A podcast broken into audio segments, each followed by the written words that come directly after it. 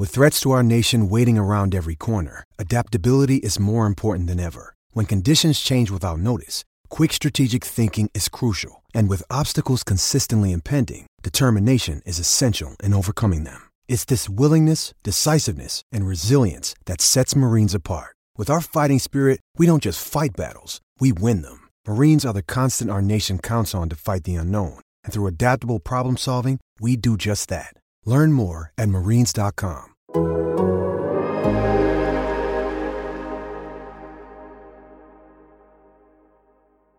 and welcome to the Game Theory Podcast. I'm your host, Sam Vecenie. We are presented by The Athletic. Today on the show, it is Coach Spins. Adam Spinella is in the building. But here's the thing we got a little bit of a different vibe today. This is the first part of a two part episode uh, for the podcast because I know it's early September, but randomly, there's a lot of draft news happening. I don't know what happened here. It all exploded. A lot of the things that we kind of wanted to talk about just kind of came to fruition over the course of the past week. And this is going to be part one of a part of a two part episode. The first part, we're going to talk about the Scoot Henderson Victor Wembanyama matchup. We're not going to go crazy in depth on like the race for number one at this point because I think we might do that next week. But we are going to dive deep like into the mechanics of this matchup, what we're looking for, just kind of things like that. Uh, then the second part of this episode is going to be us breaking down the mega versus OTE game that occurred with three potential first round picks, uh, Amen Thompson, Ausar Thompson, and Nikola Jurisic. Uh, really, really interesting game that uh, I think could end up being one of the most important games that OTE plays this year from an evaluation perspective. So we kind of want to dive deep into that. Then we're going to do a brief mini mailbag at the end of this episode. Part two is going to be us talking about Bronny James uh, and his recruitment. Uh, you know, kind of came to a head in terms of the headlines this past week because of the visit to Ohio State. They went to the Ohio State Notre Dame game last weekend, uh, and then some photos came out of Bronny in an Ohio State jersey, things like that. So uh, that kind of came to head. So we want to talk about Bronny's game a little bit and where we are. I'm actually a really big fan of his. I think he's actually like I think he's an underrated prospect based off of where he is currently ranked in recruiting rankings. So we wanted to dive deep into that. And then a gift from the gods, Mark Cuban uh, decided to talk about uh, what he would like to see in the future from the NBA draft. He mentioned a four round NBA draft because uh, two rounds aren't enough when uh, I think that what like five out of 30 players every year tend to get like real substantial second contracts in the second round. So we're going to talk a little bit about that. We're going to talk about um, the mechanics that we'd like to see employed if the draft continues to be, uh, if the draft is expanded, if the draft uh, isn't expanded, just what we'd like to see in general from the future of the 2023 and beyond NBA draft. And then finally, we'll take some mailbag questions again at the end of that one because we got a lot of really good ones. We got 20 mailbag questions already, and we just put out the clarion call like what, you know, 10 minutes ago, something like that. So spins with all that being said, all of those three minutes that people will never be able to get back in their lives. What's going on, buddy? How are you? Hey, Hey Sam, I'm I'm great. You know, this is what could be better than having two parts of, of a podcast to record with you here and all the things that are going on in September. I think gift from the gods is absolutely the right way to describe all of this here because this is really the the pulling teeth time to try to find things to talk about in draft circles and make sure that we are uh, we are doing actual work. And it found us this week where we have a lot of things that we can be able to talk about, let alone some exciting uh, exciting topics that also have to do with watching film, uh, which is yeah. my specialty and favorite thing to do. So glad to be back on here. Uh, great weekend here in the states for me. Got to an Orioles game yesterday, but let's uh, let's talk hoops man. with your dad. That's amazing. With, with, my dad, first time to Camden Yards for him, and uh, and it was a great experience here. They got shellacked by the Red Sox, which you know is what it is. There as a Yankees fan, like I don't know how to react to this part of September where I'm actually rooting for the Red Sox. but uh, fun experience, really good weekend, and just just good to get a little bit of time with him before uh, again before the chaos of the draft season and, and basketball season starts up. So the because I know that Penny still listens to this. The question that I'm going to have to ask as a follow up there is: You grew up in Boston. How did the Yankees become your team as opposed to the Red Sox? Yeah, so uh, quick kind of backstory here uh, from the New England area. Dad grew up in northern Jersey, so diehard yeah, Yankees fan for him. Yeah. And growing up in the '90s with that, that Yankees dynasty there, there was one thing that was required of me in order to have a roof over my head, and that was to you know wear pinstripes. so, uh, not a Red Sox fan. I do like Celtics and Bruins. Uh, don't talk about the football alliances and stuff because that's uh, my my allegiances there are they don't make much sense. But other than that, uh, Yankees for baseball, Boston for pretty much everything else. And to quote a former Boston College coach, one thing you mentioned earlier, just what's better than this? Guys being dudes. You, you got to just embrace all of this fun stuff that we're going to talk about here today. Uh, but unfortunately, we have to start on a bit of somber note because uh, someone that I consider a friend, uh, I don't know how much you've gotten to meet him in the past, uh, John Tjarks, who worked at the Ringer, he passed away over the weekend. John had a long battle with, it seemed like a very rare form of cancer. And uh, just incredibly sad. John is one of the most genuine, nicest, kindest people you will meet in the basketball industry. He was genuinely curious. Like you, you can tell when you meet some people in the basketball industry, when you start going to events and things like that, you can tell when someone is transactional and trying to build a relationship with you based off of mutual benefit versus someone who's just like curious about you and someone who's intellectually curious about learning about different things in their life and someone that uh, just wants to have a good conversation and just have a have, have a real uh, connection with someone. Uh, and john was definitely the latter. John is a john was an absolutely terrific terrific person. And it's incredibly sad that uh, you know, we're not going to get to see him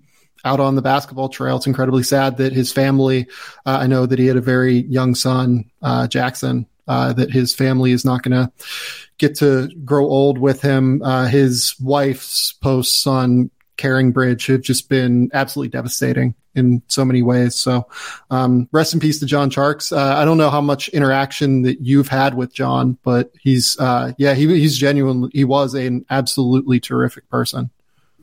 Yeah, not not a ton of interaction that he and I had, but you know, I was always raised to believe that uh, your your life has value not by what you collect, but by how many lives you touch.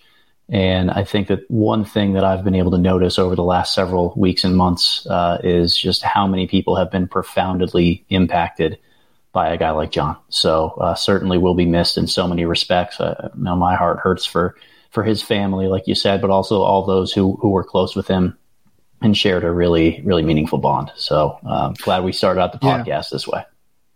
Yeah, and look, like I, think I'm one of the people who like did not have, you know, as close of a bond with John as many did, but even just the, you know, five or six times a year that, you know, we would talk or, you know, talk on a podcast, you know, that we have done occasionally here and there or see each other, uh, out in, you know, out at basketball events or, uh, you know, just get on the phone or shoot each other a text. I mean, I'm far from the person most affected by this, uh, not even remotely close. He has so many friends um, that I'm sure are devastated right now. But e- even even those little moments that I had with him just uh, are really impactful. He is a he he was an absolutely terrific uh, terrific person. As as you can see, like by the fact that I'm using uh, you know present language as opposed to past language uh, you know it's hard to believe that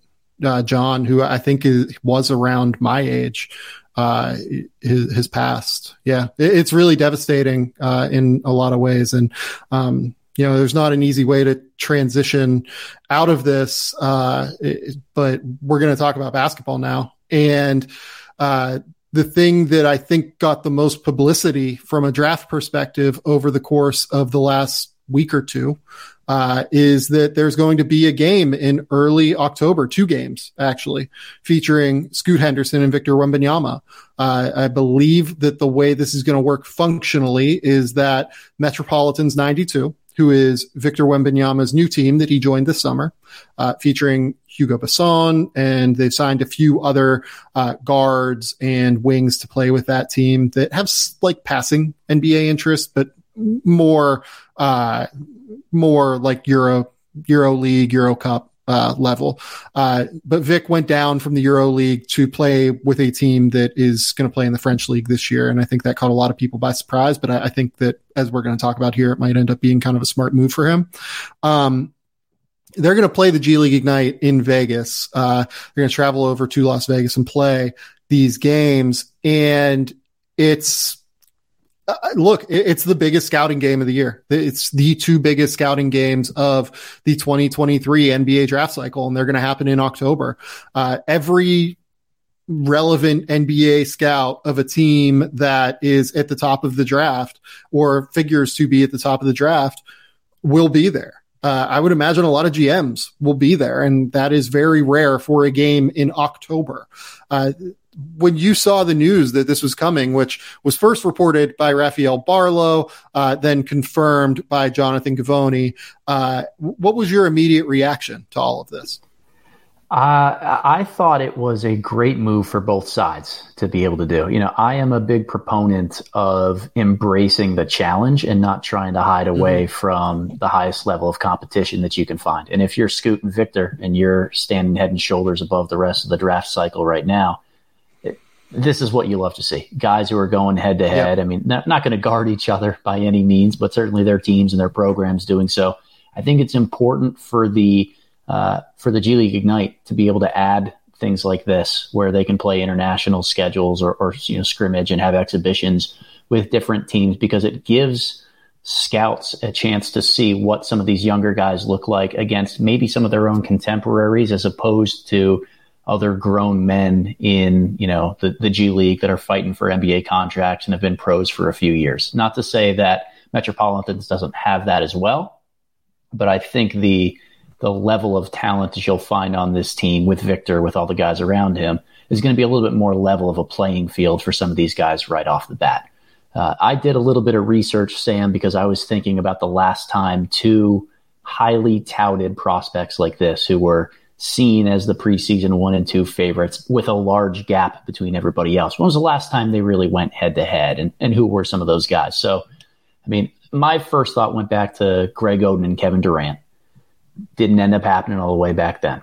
Lonzo Ball and Markelle Fultz were in the same conference as each other and they went one and two, but I wouldn't, I don't think that that was as high profile of a matchup, let alone were those two guys the slam dunks to go in those spots even at that point in the year. But the Wiggins and Parker uh, draft cycle of 2014, those two guys actually played in, in an early season game in November. Champions Classic, if I yeah, remember correctly. Champions Classic, Kansas and Duke, and both performed really well. Andrew Wiggins had 22 points, uh, 9 of 15 from the field, and 8 boards. Jabari, 27, 9 of 18 from the field, and 9 boards. So it, it's very possible that all that this event does is cement these two as the clear one and two in this draft class. And if that alone is going to be really valuable, let alone yeah. if, you know, if, if Scoot finds a way to impress people more than Victor does, I think just having these two go and embrace the competition, have two games against uh, probably the, the best comparison competition that they'll find in this draft cycle, really meaningful for everybody involved. Yeah, and you know, thinking of that game that occurred in 2013, 2012, 2013, uh, yeah. What year was that? 2013, yeah. Because yeah. the 2014 draft cycle. Um, by that point, a lot of scouts kind of underneath the surface had also realized and recognized that Joel Embiid was going to be something in the ballpark of at least a top seven pick. Um, you know, could be a top three pick. Like you'd heard the, you had heard the rumors like you know, he has the highest ceiling of any player in this class. But I think that there was a bit of skepticism at that point, just because not enough people had quite seen him yet. But, you know, they'd kind of gotten eyes on him early in the process. Uh, you know, early in his career at Kansas, and you know the, the rumors and the hype w- was building in, in, a pretty substantial way at that point for Joel. Uh, this game doesn't necessarily have that, but I will say uh, the Metropolitans 92 roster does have you know Tremont Waters. They have DeVante' Jones, the former point guard at Michigan. They have uh, Aaron Henry is on this roster. They have uh, who, who else? They have, they have Hugo Besson as yep. well.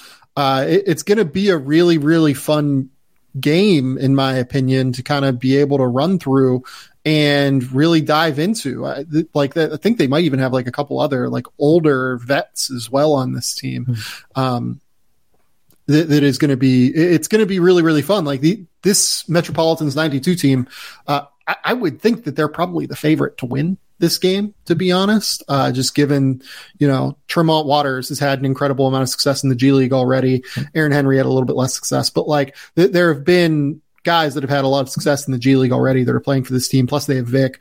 Vic is, you know, in a really interesting position. Is there anything that we're looking for in terms of scouting insights from this game particularly? Uh, let's start with Victor because I, I think that um, again, we're going to dive deep into like the race from number for number one heading into this game, and we're going to dive deep into like the race for number one exiting this game, uh, these games as they happen. But you know, just kind of heading in as we preview this, is there anything that you're looking for specifically for Victor Wembanyama to prove in this game? I don't know if it's necessarily to prove, but I just want to see it all on display. I mean, he shows such yeah. tantalizing flashes for a guy that, you know, didn't shoot. I, I think he might have been right around 30%, if not slightly below from three last year. Like, I want to see him drill a yep. couple threes. I want to see him handle, block shots, rebound, isolate in the mid post and make plays, be in the dunker spot and, and grab an offensive rebound or two or catch a lob. Like, just let's see it all on display. If this tour, and, and let's, let's be realistic here the reason the Metropolitans are doing this is because they have a player like Victor Wembanyama and they yep. want to put him on display. If that's the purpose of this tour, then let's just see it all. Let's make sure that, that when we get here, scouts need to walk away from three days in Vegas and two games and say, this guy has the potential to do literally everything on the basketball floor. We've seen it in small flashes. This is the one chance to do it in front of everybody in person.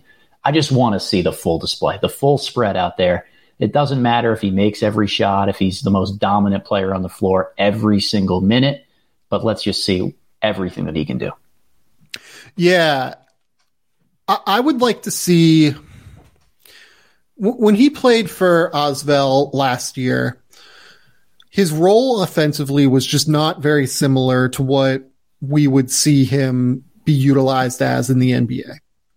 And I would like to see a more pick and roll heavy approach from Metropolitans 92. And frankly, like given the players that they've signed uh, at the point guard position, it seems like that's kind of the way that they're going to go. Like Tremont Waters is like a maestro in ball screens. That is what he does. So I, I would like to see like Victor Wembanyama shot what was it like 30 35% or something like that from the field in EuroLeague play last year. Like it wasn't just even from three that he was a low percentage shooter. And it's because he didn't get a ton of opportunities for easy baskets around the rim.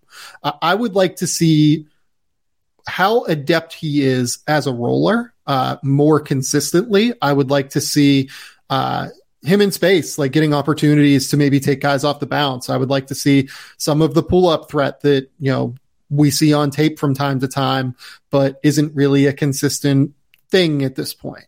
I would like to see just generally where his feel is offensively. I think that there is some there's some degree of question there is what I would say. And I think that, you know, I mentioned this on the athletic NBA show that I did with Andrew Schlecht and uh, Alex Spears, you know, maybe two weeks ago, but I, it seems like everyone is kind of I, don't want to say acting like this is a done deal that Vic is the number one pick. And I think that if the draft was held on, you know, September 12th, 2022, it would be a done deal and Victor Wembanyama would go number one in the class. But what's going to happen September 12th, 2022 is not necessarily equivalent to what could happen in the future on June 25th, whenever the 2023 draft is. And I think that Scoot has a very real opportunity, especially in this game, to catch him. And I think there is a real chance for that to happen.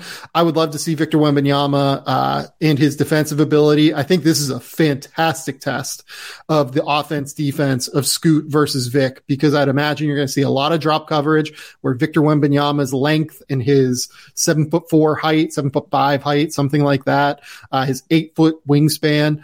These things are going to warp the trajectory of the court in a real way that you know, Scoot Henderson has probably not seen before. So watching Scoot maybe try to process that a little bit in a real way, try to figure out how to score around him, try to figure out maybe how to go into his body and draw a foul.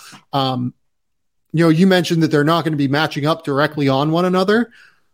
The offense defense of Scoot on offense versus Vic on defense, given the way Scoot's game is right now in terms of like driving toward the basket, either playing for a floater or a finish at the basket or a kick out, it is, I don't want to say a direct matchup, but it, it's a critical like data point that we're going to be able to evaluate in both of these guys because I would love to see Vic against a nuclear athlete like Scoot and see how he plays his angles. You know, again, he's so long that he has so much, you know, margin for error on these angles, even against the fastest NBA guys. But I do think that, um, Scoot has a real chance here to like really, really push himself into a different stratosphere uh, as a prospect. This, these are going to be incredibly high profile games. They're going to be on ESPN, and I am I am so fascinated to see what this looks like. Uh, th- there are anyone that says they know what it's going to look like, I think is lying to themselves in some way. I am I'm excited for Scoot, you know, to have the opportunity yeah. to be, to be able to move up and, and chase a guy like Vic. I think last year was a suboptimal situation for Scoot with the Ignite. Playing alongside a guy like Jaden Hardy with Dyson Daniels, just the lack of consistent floor spacing they had on that team you'd think that they might have addressed that a little bit this year. You know, Leonard Miller, uh, in theory, a, a, decent shooter. I think having a, a, pick and pop big man there, like there might, uh, might be. I'm skeptical of that for what it's worth, but uh, for sure. I, I think Efe Abogidi has potential to yes. be a pick and pop guy this year. Um, yep. Leonard, I think it, I think Leonard has real shooting upside long term. I think it's just going to take a little bit of time. the point is there's at least more shooting than there was last year. And I think there's also that secondary ball handler in Cissoko who can take off a little bit of the pressure yep. for him. This should be a team that thrives in transition. They can play with a little bit more length on the front court and in the wings in ways that can you know, insulate Scoot on the defensive end a little more than they could last year. This team was a lot more intentionally built around his strengths. I think that yep. year two of him in the system of, of understanding you know, what they're trying to accomplish with those additions – everything's set up in his favor, not just for this year to be great, but I think for these two games against Metropolitans to really allow him to take off running.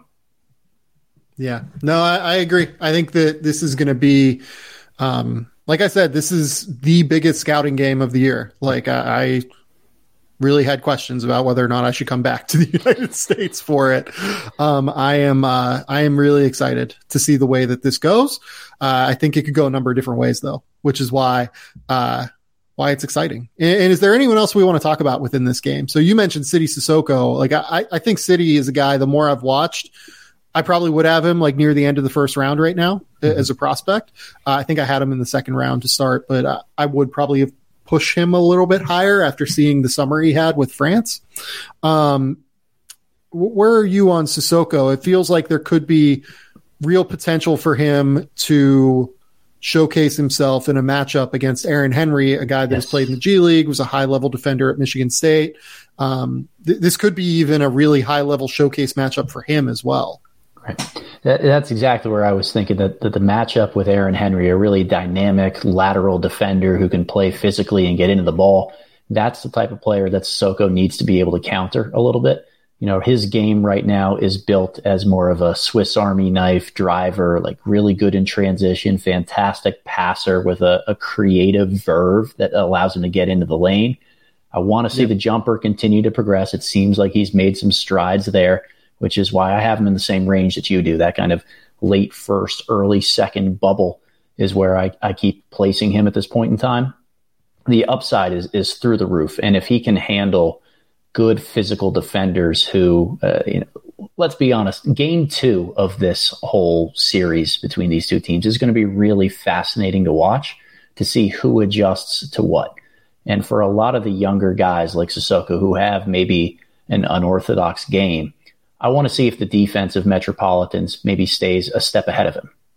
I want to see how he reacts to the way that he's guarded in game one. If he's sagged off a little bit more on the perimeter, what is he yep. doing in game two to adjust to this? This is like a mini playoff series where scouts and general managers can look at the cumulative effect of a whole weekend and see what changes were made. How do they process the game? How do they put into action what they've gone over on scouting reports and film from the day before? And you know whether that benefits Cissoko more than anybody else, I'm not really sure. But th- that's just a super fascinating matchup against a guy like Aaron Henry. Yeah, and you know, you brought up Leonard Miller earlier. I think this is an important set of games for Leonard Miller, if only because the last time we saw Leonard Miller was not very good uh, at the combine. He really struggled to make an impact in those games. I would like to see some growth at the end of the day. Like, I don't even know that he needs to play exceptionally well or anything like that, but I would like to see him make an impact on the court whenever he doesn't have the ball in his hands. Be, like that's that's ultimately the biggest thing for him this year because Scoot is going to have the ball a lot. He'll have the ball some, I would think. I mean, he is a really high level uh, ball handler for a guy that's six foot ten, can make some passing reads at a high level, but I, I, would like to see more of his ability when he doesn't have the ball in his hands and his ability to make an impact in that way. And it's something he just hasn't been asked to do before. Like it's not like, you know, I, I think that it probably was a lot to put on his shoulders very quickly at the combine, but I do think that uh, we need to see some level of growth there from him in terms of ability to make an impact when he doesn't have the ball in his hands. And I think it's going to be a longer process for a guy like Miller uh, than it is for some of these other prospects, just because there's a lot yep. of small details and things to clean up. Like I know when you and I talked about the combine stuff a couple months ago, for me it was footwork. It was how shot prep ready he is when he's playing off the ball, and and just kind of ball begging in a lot of different ways. If he doesn't have it, he tends to stand, gravitate, and try to go get it as opposed to making the next cut, staying patient in the corners and letting somebody else have their. It, it, it's actions. habits as much yeah. as anything. Like it's not, it's not like he, you know, isn't like I've been told, like from people that have been around him and trained him that like he's like very coachable and is like mm-hmm. a really good kid. It's not, it's not anything like that. It's more that it's just habit. Like he's always been the guy who's had the ball in his hands. So mm-hmm. it's going to take some time for him, I think, to adjust out of being that guy. But I think he does need that skill at the end of the day to complement the ability to have the ball in your hands as a guy that's six foot ten. No doubt. With like the, the guy that stands out to me in this regard is Jaden McDaniels, right? Mm-hmm. Like think about the way Jaden McDaniels came up. Uh, he really was an on ball, like dynamic scorer in high school. Like that was his role. And then he goes to Washington, struggles for a year at Washington, doesn't really have success playing off the ball except as a defender, you know, shooting passing lanes from the corner of that 2 3 zone at Washington. But at the end of the day, that experience really helped him when he got to the NBA because he was ready to defend from the jump. He was ready to make an impact without the ball in his hands. And I think that that's kind of what we're going to see, hopefully, from Leonard Miller as he adjusts to more of a role off the ball than what he's experienced in the past and and those habits take a long time to build. I, I, think that that's something that gets often underrated. It's not that he can't do it. It's not that he isn't willing to do it. It's just it takes time to fight that urge when you're down three with two and a half minutes to go to just sprint to the ball, get it, and feel like the burden is still on you to make that play. You know, that's sometimes the right. blessing and the curse of playing with a guy like Scoot Henderson. He can take that burden off of you, which sometimes is beneficial but also forces you to change the way that you play fundamentally. So for me, I have longer term expectations for Miller trying to figure out. I don't think I'm setting yeah. the bar too high for how he's going to look in these early October exhibition games. But certainly, if he can add that skill and demonstrate it by the end of the G League season, he's going to put yeah, himself in yeah. firm first round contention. Yeah, I, I, think you're right about that's a good way to put it. That's a very good way to put it. Um, and then the last guy that you listed here was Efe Abogidi. Uh, yeah. This is a critical game for FX. he's going to probably draw a big portion of the Victor Wembanyama assignment. And Efe is a guy that is in an interesting position draft wise because I, I, frankly remain a little bit skeptical that he will be picked just simply based on the fact that he's had multiple significant knee injuries in his past. These have been publicly reported. Um, you know, his, his really struggled. Uh, and then last year at Washington State, seemingly was on like a bit of a minutes limit, uh, for a portion of the season. Uh, just in terms of like keeping his, you know, especially early on, keeping his, um, keeping his minutes down just to keep him healthy throughout the course of the season. Uh, it only gets harder as you move up to the NBA and have to play 82 games as opposed to 30 games, right? And two times a week as opposed to four times a week. So I remain a bit worried about Efe in that regard, but I'm also tantalized by the skill because I think he is a very real shot blocker. I think he's a very real uh, potential shooter long term. He's a impactful defender, uh, kind of across the board. He, he's a he's a really interesting prospect if the knees can hold up long term. I, I, just I know the way these things go pre draft, and it, I, I, think that it's going to be a bit hard um, to get teams to like totally sign off. But I haven't seen the medical reports, and you know, Efe should absolutely roll uh, as if things are going to be fine. It's just I think the medical history is going to be a problem. It's some of the medical stuff is a concern. I always had a, a, big concern with how often he fouls on the defensive end for a guy who's, you know, a rim protector and is going to be attacked a lot. I think his mm-hmm. two years at, at, Washington State, he averaged like four and a half fouls per 40 minutes. Just, just rather foul prone in a lot of ways, prevented him from playing big minutes, whether it was the injury or just his ability to take himself off the court in that regard. In a matchup yep. against Victor Wembanyama, that's going to be really important. Can he stay out yep. of foul trouble? Can he make sure that he's the guy that isn't baited into leaving his feet to try to block shots that, let's be honest, Victor Wembanyama an, eight, an eight foot wingspan, like you're not blocking his hook shot. You're probably not getting up to the rim and challenging him and meeting him there. If he can do it, uh, unbelievable highlight. But is it worth the two, three fouls that you may pick up in the process of trying to do so? For me, yep I want to see the shooting progression. We talk a lot about his shooting potential. You've mentioned it twice now already. To me, potential just means you ain't done shit yet. And I mean, he had two I love years, it. Let's go. He, he had two years at Washington State where everything that I've been saying about him since the moment he got on campus as a freshman was I'd love to see him as a pick and pop guy.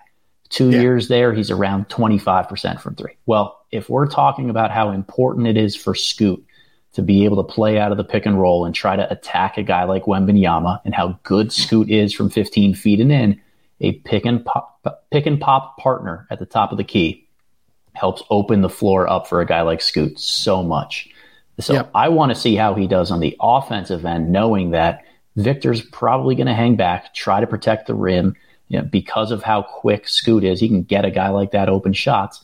Can he knock down one or two of these over the course of a couple games and really restore my confidence in that jumper, turning from potential into something realized? Yep. No, I think those are all really good points. But let's take a quick commercial break and then we're going to jump into Mega versus OTE.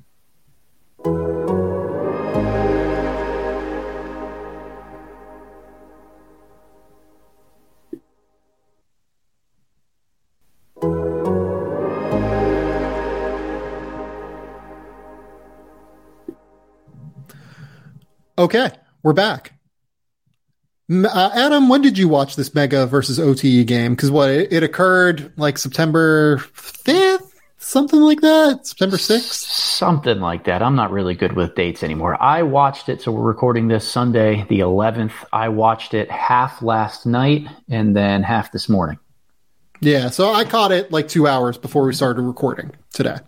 Um, it, it OTE just did a rather lar- larger, long European trip uh, where they played a few different teams. They played, uh, let, us see here, uh, CB Cornella. They played uh, Girona. They played Manresa. Um, and then they played Mega, and I think they might have had another game in there somewhere. The only game that Adam and I had access to was the game against Mega, which frankly is the most important game, which is really valuable because Mega has a prospect named Nikola Jurisic. Uh, they also have a couple of other guys that, you know, have some interest, I would say, in terms of being draft prospect. Uh, Andrija Grbovic, uh, I believe is how you say his name.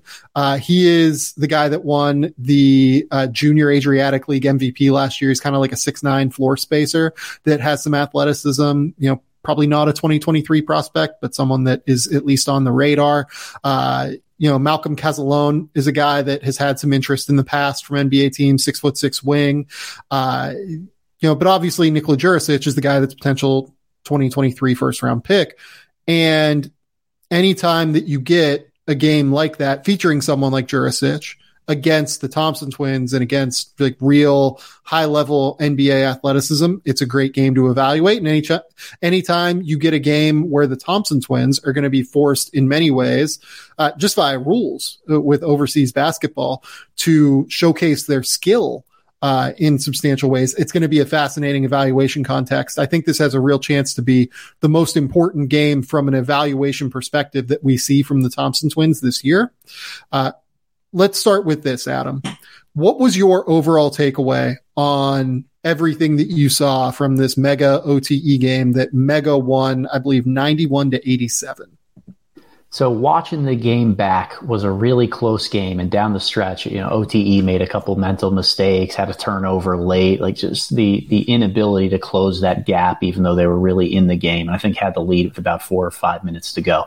Uh, it's a great contrast of styles, and I'm thrilled to see OTE making the the scheduling uh, effort to get over here and play European teams. I'd love to see more access to film. I understand with you know preseasons, and this is essentially training camp for a lot of these European clubs. That it's harder to be able to to publish and, and post those games willingly uh, from from their side of things.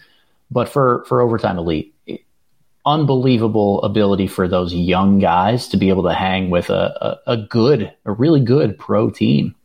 Uh, the the skill and athleticism, transparency, and kind of dichotomy between those two was fascinating you know, I think both Thompson twins as well as some of the other OTE guys were able to showcase their athleticism, play a lot in the open floor, but they also made a couple mental mistakes on whether it's on the defensive end, over penetrating sometimes with turnovers. And I thought Mega did a nice job early of leaking out and, and beating them in transition just to get some easy points on the board and say, you're going to try to drive it down our throats and attack the rim nonstop. Yeah.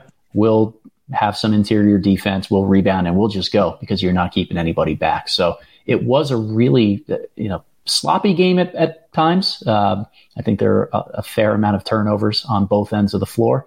But on the same token, I was actually impressed by Overtime Elite as a whole with how they spaced the floor, with how they were able to attack things. They, they looked like a competent pro team out there, which for me is important to take away from an event like this so that I know how to evaluate them on their schedule for the rest of the year, which is still something all of us scouts are trying to figure out on the fly is, is what are is the meaning of these games in, from a scouting standpoint? How much can you take away from the teams that they're facing?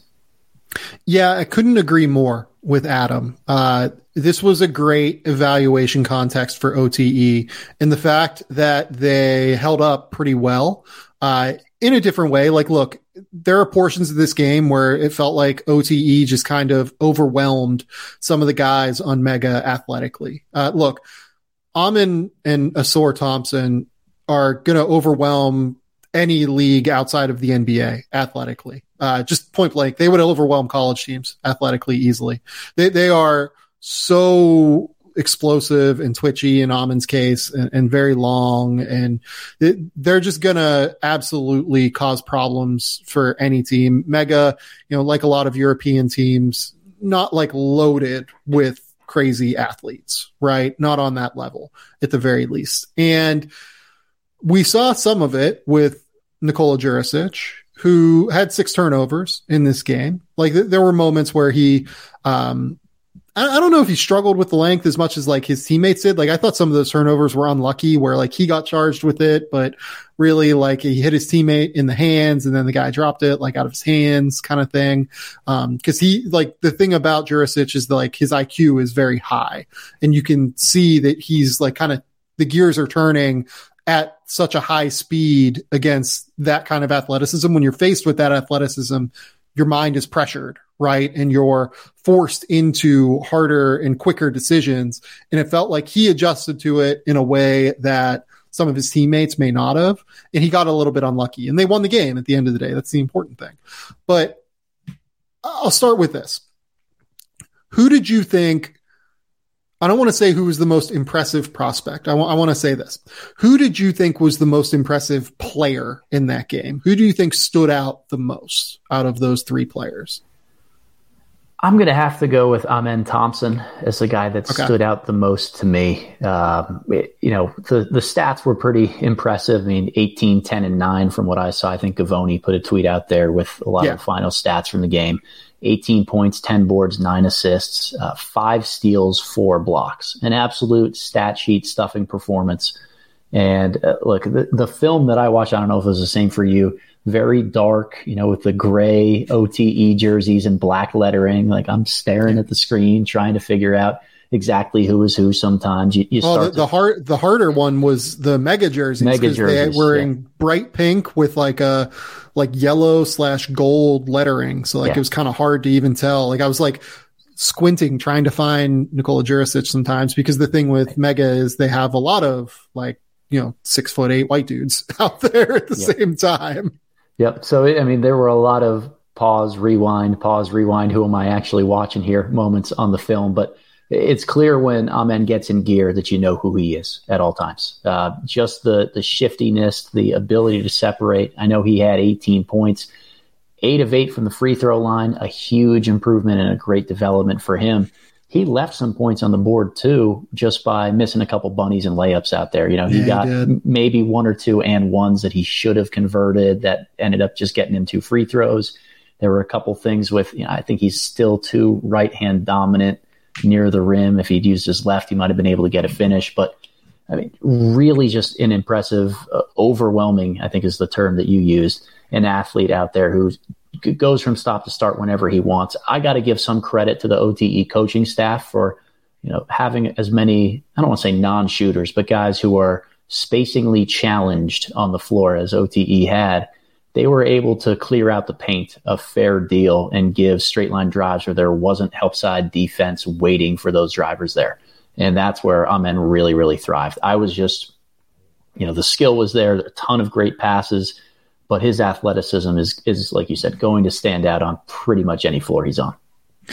So you brought up like as much as anything the scoring and the defensive ability. Uh, I, I, was really impressed with Amen's defense. I'm always very yeah. very impressed with both of the Thompson twins defensively. I think they really give a ton of effort. Obvious, like they functionally get the most out of their athleticism defensively. Like they have some mechanical things to clean up, you know, like any teenager does, everything like that, right? But they utilize their athleticism and motor combination at a really, really high intersection point. And it's really, really valuable that they're able to do that. Now, in the case of who the most impressive player was, I agree with you that it was Amen, but like you briefly brought up the passing. The passing was the most impressive part to me as it always is with him. Uh, it always showcases itself against OTE level talent, which I think that where you see the drop off with OTE is like the mid tier players and lower last year. Um, it felt like Amen could kind of do whatever he wanted, especially as like a passer playmaker, like hitting, dishing guys out, hitting cross corner kickouts, everything like that. For him to do what he did as a passer against Mega, which has like a relatively high level of togetherness defensively comparatively to what they've shown in the past or to what, you know, Amen may have seen in the past. I thought that was what was most impressive to me. Uh, his ability to read defenses, process things on the fly at a really high level and make passing reads. it was absolutely awesome. He was terrific in so many ways uh, as a passer and playmaker. He's great out in transition as he always is. And he creates so many transition opportunities because of that intersection of motor and athleticism on the defensive end. Uh, he gets steals, obviously blocks shots. Yeah, Amen Thompson was terrific. I will say I thought the second most impressive prospect was Jurisic. Jurisic, in yep. this game. Yep. Totally. And agree. part of it was look, they, they would have Jurisic come up from the corner, maybe hit like a quick little Iverson cut, maybe something like that, where like he was getting the ball, you know, from the point guard, coming across the play on the wing, right? And then he would go to work in ball screens or he'd go to work uh, as a playmaker in isolation situations. They gave him a lot of runway to be able to do things, but he was very impressive in being able to make those reads on the fly. His shooting touch is absolutely terrific, I think. Uh, he can really, really shoot at a high level. Uh, I know that the percentages don't always indicate that with him, but the shot looks pretty clean and I think he's going to be able to hit shots based off of the touch. Uh, his rhythm throughout the shot is really good. Uh, he makes them on the move at a really, really high level, both on pull ups and off of the catch. I think he's going to be able to shoot. And then you look at like the dribble pass shoot ability. Uh, he also had six assists in this game. And I thought he made some really high level quick twitch passing reads. Like he hit one out in transition where someone kind of hit him right at the basket and he threw like a no look behind the back shovel pass almost to his big and the big scored. Like there, there was just a lot of really high level, quick twitch, quick reaction plays that Nikola Jurisic brought to the table in this game. It was the IQ that really caught me, Sam. Obviously, he you know he drilled a bunch of shots, didn't miss a three pointer, had some really tough long twos that he was able to get off, and he banked one of them in. Like it was, there's maybe a little bit of luck involved in some regards. And then another one of the threes was like final seconds of the shot yeah. clock, he just like kind of chucked it up without even like a follow through, and the ball miraculously went through. Yeah, he caught it above his head and just kept it there because he didn't have yeah. time to to really bring it down and get into his normal motion. So a, a little bit of luck involved in that, but it was everything yeah. else that stood out to me for Jurisic. Uh, you know, they were using, like you said, Iverson cuts a lot of zipper actions to try to get him open. I'll talk about my concern with that in a moment, but he noticed in the first half that guys were starting to cheat on those a little bit, go underneath them, try to play him a little bit more physically and beat him to the spot. So he popped one back early in the second half. It comes off the zipper cut on, I think, the left side of the floor, pops back to that wing and catches and shoots, drills one while Thompson, I think it was Ausar, was coming to try to contest that jumper right in front of him. Just drills it right in his face. High IQ reads to know how to get open, when to break off of sets and actions. Uh, now the the scary part to me with a lot of that stuff, athleticism and, and just separation one on one has been a bit of yeah. a concern for a guy like Jurisic. And what I continued to see is he looks a little bit quicker. He looks like he's able to play at multiple speeds and, and change his pace off the bounce he attacked the basket a little more than I thought he did in, in the last times I saw him last year. Because we got a good look at Jurisic during last year's draft cycle with how much we lo- we watched uh, Jovic playing as yep. his teammate. My big thing with Jurisic is he's somewhat reliant on screening actions on playbooks in order to get himself open one on one for touches. He needs some of those creation advantages created for him as opposed to being being able to do it himself. And at six eight, this was a, a really good test for how is he going to react to both athleticism and length, which likely is going to be what guards him at the next level. So I thought he did okay as, as, a playmaker. Obviously, six turnovers you mentioned, not all of them his fault, yep. but I, I was a little bit concerned by the fact that you know when the Thompson twins were getting into him, when OTE was trying to pressure him a little bit more he just needed a lot of screening action and ways to get him open. And he usually caught it with his back to the basket where he'd then have to slow down, turn face, pivot, and then yeah. create from a standstill there. Yeah, and a lot of it was that like above the break as well. Like it wasn't we're not talking about like mid post opportunities. We're talking about like him catching, you know, coming off of a dribble handoff, maybe coming off of that zipper action and like just turning, facing, and then maybe waiting for a ball screen, right? Uh, he had some high level shot making moments. He had some high level passing moments. I do worry about the ability to separate, but when you're that smart and you're that big, like he is six foot eight, like he looks every bit of like six, seven, six foot eight out there. And when you're that big, it gives you like a pretty distinct advantage as long as he's like a 38% three point shooter, I do think he's an NBA prospect that is like a real, real high level playmaker potentially because he's very creative off the bounce as well. Like his ability to make decisions, make plays, it's pretty tough. Like he, he's really, really good with it. Um, I will say he's probably going to end up like in the 20 range for me to start the year. I think I had him at like 32 preseason. I would say he's probably going to end up more in the 20 range for me. Um, what about you in terms of what you're thinking? I have him 15 right now. Uh, again, big fan of the shot making. I, I, have bought into that for a long period of time because his mechanics are so pure. He is a guy that can come off screens, and at six eight, if you have size, playmaking feel, and you can shoot it, you're a really good offensive piece. I think that we've seen that time yeah. and time again. And I think that there's a little bit of a ledge when we get after like the 12, 13, 14 spots, just where I'm at on my board right now. So I, yep. would, I would probably open with Jurisic right there. Okay, so let's go to Ausar Thompson, who again played well, had 18 points, 11 rebounds, five assists, uh, was very, very solid in this game. Like, didn't quite have the defensive like box score impact that Amen did, but I thought he played pretty well on defense, to be honest. Like you mentioned, you mentioned a play in here that I'll kind of bring up to you in our Google Doc that uh, I thought was incredibly impressive from Ausar. So yeah, no, I, I, I thought Ausar played well, but this game did bring some of the concerns to the forefront with Ausar in some ways that like could cause some problems for him down the road it revealed a lot. It definitely revealed a lot about him. Now that I'll start with the highlight and the good things because I always want to hit those first. That play that we're talking about was a defensive play. I believe it was in the later parts of the first half. Um, mismatch post opportunity. Ausar is guarding the wing just above that post. So he starts to dig down, see if he can poke that ball away.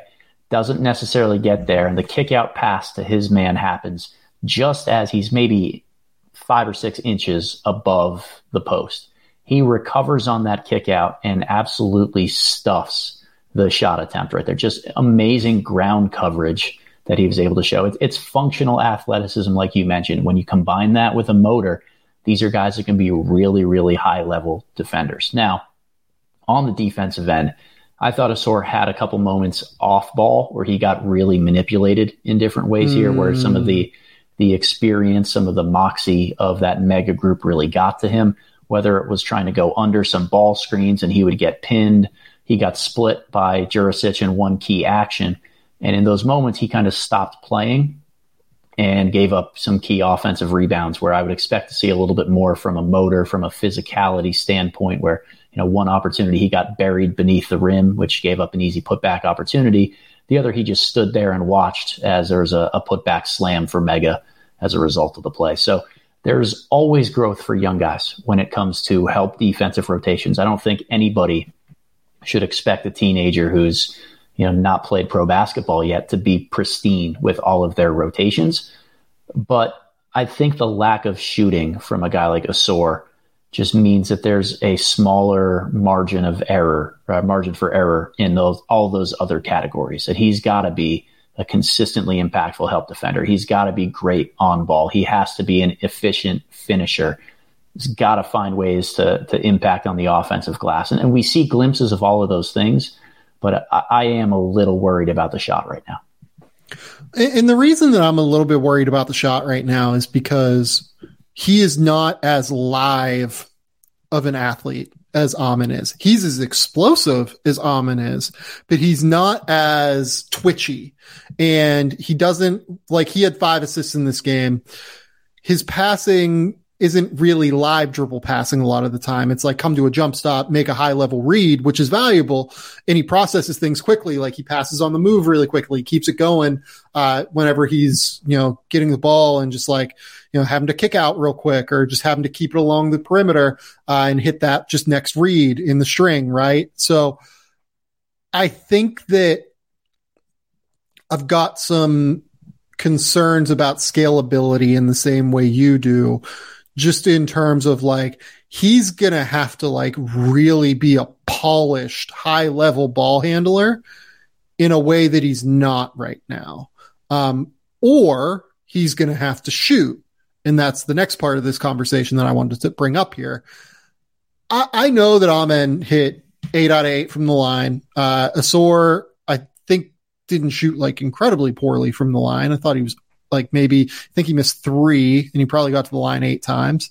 Um, these guys both got to the line a ton in this game. Like their athleticism was just on a different level uh, than Mega, and Mega had some, you know, we're just going to foul and make them make free throws, uh, kind of stuff going on. But the the problem I have, and this is something you've written about recently, with free throw shooting translating to real shooting, and free throw shooting, I think, can show some touch. I think that what you see happen with the Thompson twins right now, at least, and I, I think that look, I, have talked to them on this podcast before, on this YouTube channel. You can watch me break down tape with them. They're incredibly smart kids. They are super articulate. They are incredibly uh, high level processors of basketball. They're great workers. You talk to anyone around OTE, they put in a ton of work. Like there's a real chance that they're going to be able to get they're going to get the most out of whatever their shooting ability is is what i would say. Um, their shooting ability right now in the run of play is basically zero i think. Because when it's in the run of play their mechanical issues come to the forefront in terms of like there just being more action going on. Like when Amen is at the foul line it's calm it's steady. He's able to just go up and he's able to put it in. When he is in the run of play, you see a lot of the rhythm stuff. You see a lot of the weight transfer stuff come up. You see a lot of like the footwork stuff come up just in terms of like getting set underneath him with a base. Uh, and it's the same with Ausar. Like I actually think Ausar is a little bit more together mechanically in terms of like getting his base under him, but he's also more robotic in terms of like the shot and the way it looks whenever he brings it up and starts the motion. So I, I have some real concerns with the shot, is what I would say. Um, even though I don't think they have like incredibly poor touch. I just think that like in the run of play, a lot of things it seems like tend to break down right now for them when they go to shoot from behind the three point line it's a confidence thing too, Sam. Like they, you know, as good of passers as both of them are, they set each other up for open looks time and time again.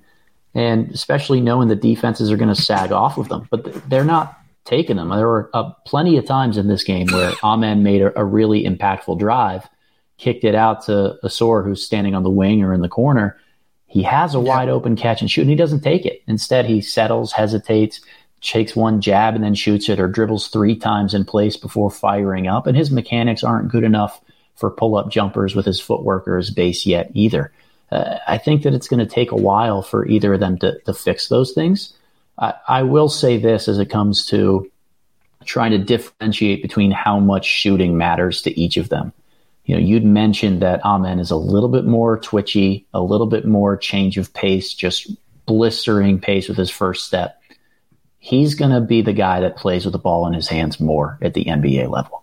Because of that, I don't think off ball shooting is as important as it is for a guy like Ausar to really develop. Yeah. Not to say that Ausar isn't a good passer, isn't somebody who is going to play somewhat with the ball in his hands, but he's not yeah. as impactful there. Uh, I, I think that Ausar's passing ability is really good from a proactive standpoint but he's not quite as good at hanging in the air, keeping plays alive, and just making things happen improvisationally. He he yeah. reads plays as they break down. He makes those proactive reads, but as soon as he commits to driving and trying to finish at the basket, he's going up with that thing. He doesn't have the ability to you know continue searching and scanning for the the right uh, exit valve if he really can't get to that finish. So for him, shooting becomes a little bit more important, even though he is a little bit more advanced in, in comparison with his brother from a cutting, from a moving without the ball standpoint. Yeah. I think that's what stood out to me. Some positives that I took away from Ausar were some smart backdoor cuts. He had uh, two dunks. One of them was a, a, really good 45 cut from the wing. The other, uh, yeah, you know, yeah, eye contact play that he had with with Amen, who handled the ball, was really calling for this. They cleared out one side of the floor, and he just backdoored from the corner into a lob. Uh, he's going to be able to play a little bit off ball in those ways, but it's valuable for two, maybe three possessions a game. He needs the jump shot a lot more than a guy like Amen does. And look, right now I would have Ausar as a lottery guy. Like I would have him ahead of Jurisic because he's just they're that good athletically. Yes. And they're that good defensively. And they're um I, I really, really like them, but they need to shoot. Like they need to show some real shooting improvement this offseason, like the, in this coming season. That is the number one thing for them, just point blank. They have to showcase shooting improvement we saw a lot of the reasons why in my preseason mock. I think a lot of the a lot of people talk about them as like the clear three four guys in this class. I don't like I, I have them more like in that next level down until we see the shooting because I think that the floor for them is a little bit lower than what gets discussed yeah. until the shooting comes. If the shooting comes, the ceiling is through the roof. If the shooting never comes, the floor is like Isaac Okoro uh, in a real way. And Isaac Okoro is like an effective NBA player. He, as we've talked about previously, like he's getting better. He's a good defender. He's long. He's he's not that long, but like he's physical. He's strong. He does it in a different way than like from what Ausar would do.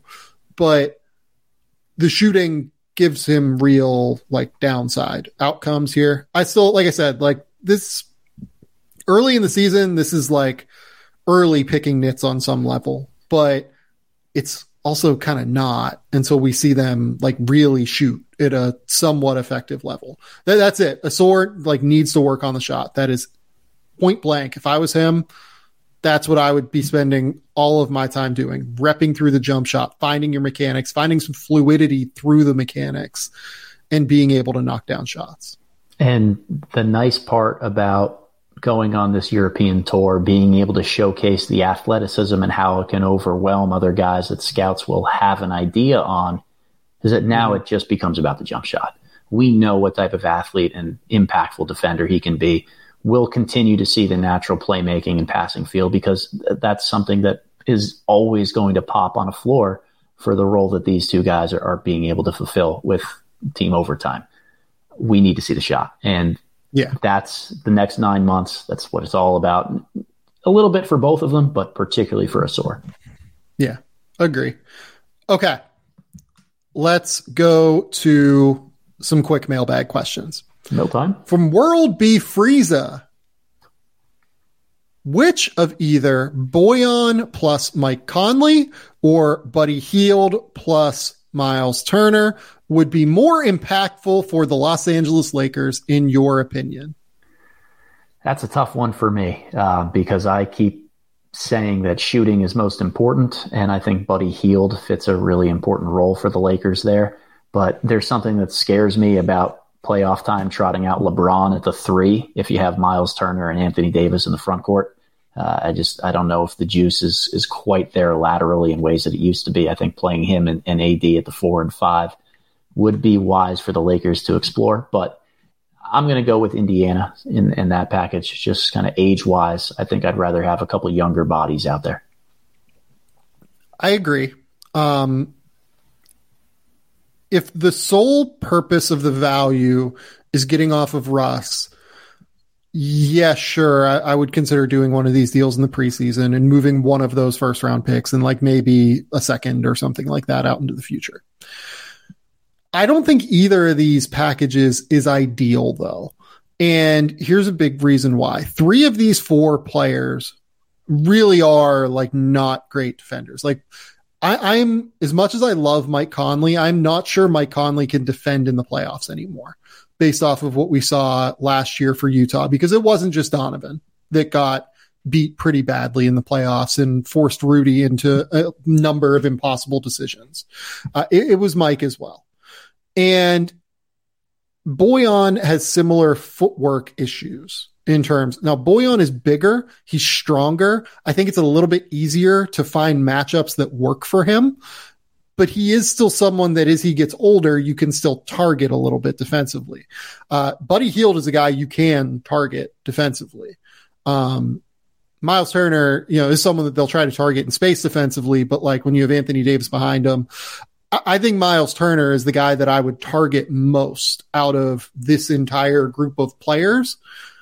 But I would probably be a little bit, the more I think about it, I would probably be a little bit more patient if I was the Lakers. And I don't know that I would take either of these two packages. If I had to pick one, I agree with you that I think it would be Indiana's though. Yeah. I mean, I, I don't know what the level of panic would be. I don't know what it's got to be really hard to move a 40 something million dollar contract midseason. So, you know, if, if that's a, a, challenge for the Lakers and they feel like it's the best opportunity to move now, I get it. But if they're going to add Miles Turner and Buddy Hield to the mix, I still worry that they're just a little thin on people who can defend guards. You know, Pat yeah. Beverley is kind of the only guy left. Uh, from BCB75. Thoughts on Brandon Miller? Think he has a real chance to rise into the lottery conversation once the season gets underway if he can keep up physically. Uh, Brandon Miller is one of the guys that, like, based off of his European trip, uh, I think I was just like very wrong on. I, I think I was just very wrong on what my impression was of him coming out of high school because, like, I didn't love the three point shot. I thought he's more of like a mid range guy, like mid post, you know, playmaker. And I thought he like wasn't all that impactful defensively. Uh, I thought that like the effort wasn't always there. I talked to some people that were at McDonald's. They said he was really good defensively at McDonald's. And then you watch the Alabama stuff in the preseason. yes, has a real chance to go in the lottery. Um, I absolutely will have him in the top 20 in the preseason based off of what I've seen.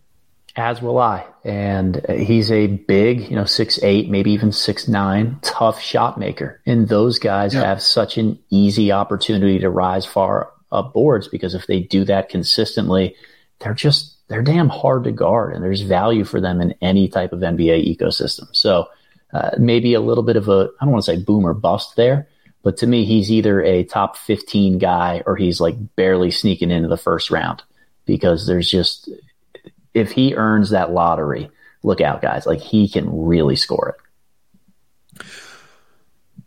Uh, question from Scott Field of Dreams 81. How much will Keegan Murray's season affect Kris Murray's draft stock?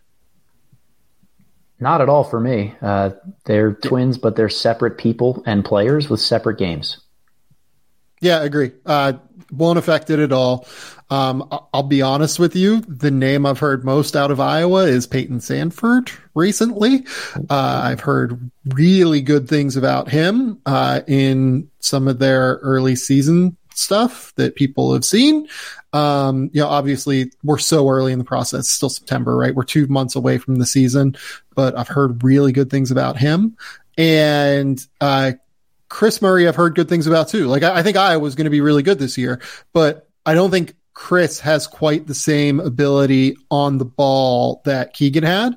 Uh, like Keegan was a guy that could like seal you off on the block and like create just so many opportunities that way. Kris doesn't really do that. Um, maybe he, maybe that changes. Maybe he adds that to his game this offseason, but like Keegan showed some of that in his freshman season as well, uh, in a way that we haven't really seen from Kris yet. So uh, the answer here is no, but I do think that Kris is a really high level player and the guy I would watch for is Payton Sandfort. Uh, out of Iowa. Interesting. Yeah, I, I, like Kris a little bit more in that stereotypical three and D type of role, or, or maybe he's a little bit closer to that than a guy like Keegan You know, if he has a larger offensive role at Iowa, I think that can only impress and help him in ways, but it's not going to bear out too much on changing what his NBA trajectory might be. this is an amazing question, and this will be the last one before we uh, move on and start part two of the episode. From Matt Moderno, if you and I were going to play two on two against each other, spins, which 2023 prospect would you want as your teammate and why? Uh, if I get first pick, I'm taking Victor just because he can cover up every single mistake that I inevitably make when I get okay. switched on to guarding whoever it is that you pick as your teammate. Okay, so you're you're picking Vic. Okay. Um Amen would be up there. Amen Thompson would definitely be up there. I I think I might take Amen Thompson because I would want. Oh no, but Amen struggles to shoot it. Right. I might take Cam Whitmore. Uh, I like Cam's competitiveness. I think that like having a wing uh, would be a little bit valuable because at the end of the day, like you and I are guarding each other, and yes. the two prospects are guarding each other in two on two, right? Yeah. Uh, I think that I would want Cam to contest. I would want someone who's like a wing size and I would want someone who can like get Vic on like step backs potentially, as well as like maybe drive by him in space getting to the basket. I think I would go Cam Whitmore. Yeah, I have nightmares of coaching against Cam Whitmore last year, so I think the advantage. I can't believe you, didn't take Cam. I did. I mean, uh, eight foot wingspan, Sam. I I am wingspan. five eleven, six feet with like a five six, five seven wingspan. Like I need every inch that I can get out there. Like give me Victor let him put, make up for every defensive mistake that I inevitably make, and just tell me to go stand in the corner and drill shots. I'm cool. The the problem is that like the the real mismatch here might be spins against me, no. not Whitmore against Vic, because I have not picked up a basketball since the start of the pandemic. I can't so, move though, Sam. I, I can't move at all. Yeah, that could be a problem. Uh, okay, let's uh, let's end part one of this episode here hour 10 minutes. Uh, we're going to move on to part two, but that will come on Monday night going into Tuesday morning for you guys. This will be out Sunday night going into Monday. So until next time, we'll talk soon. Bye.